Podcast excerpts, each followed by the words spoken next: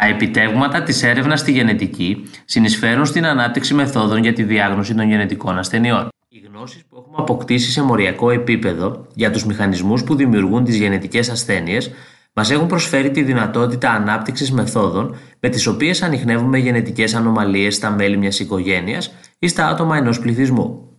Η διάγνωση των γενετικών ασθενειών μας βοηθά στο όσο το δυνατόν πιο έγκαιρο εντοπισμό γενετικών ανομαλιών στα άτομα που εξετάζονται, στον εντοπισμό των φορέων γενετικών ασθενειών, στον προσδιορισμό της πιθανότητας εμφάνισης μιας γενετικής ασθένειας στους απογόνους μιας οικογένειας στην οποία έχει παρουσιαστεί η ασθένεια.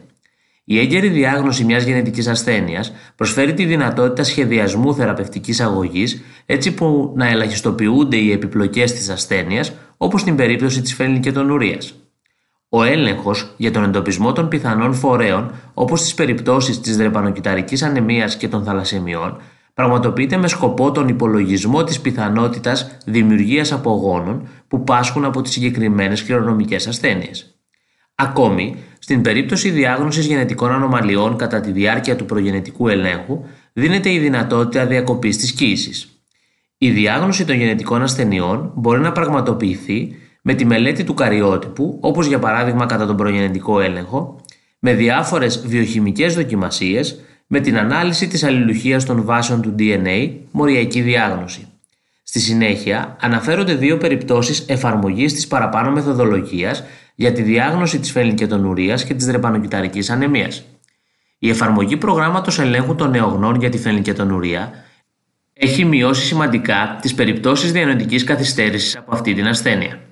Ο έλεγχος για τη φενλικετονουρία πραγματοποιείται με τον υπολογισμό της συγκέντρωσης της φενλανίνη στο αίμα των νεογέννητων. Η δρεπανοκυταρική ανεμία είναι μία από τις λίγες γενετικές ασθένειες τις οποίες ο μηχανισμός δημιουργίας έχει μελετηθεί διεξοδικά. Αυτό μας δίνει την δυνατότητα διάγνωσης της ασθένειας με τη χρησιμοποίηση πολλών διαφορετικών τεχνικών. Μία από αυτές είναι η παρατήρηση της μορφολογίας των ερυθρών κυτάρων σε συνθήκες έλλειψης οξυγόνου περίπτωση που το άτομο πάσχει, τα ερυθροκύτταρά του παίρνουν δρεπανοειδές σχήμα, δοκιμασία δρεπάνωσης. Για τη διάγνωση της δρεπανοκυταρικής ανεμίας χρησιμοποιούνται επίσης τεχνικές που επιτρέπουν τον προσδιορισμό της αιμοσφαιρίνης S στα ερυθροκύτταρα, όπως και τον εντοπισμό του μεταλλαγμένου γονιδίου VS.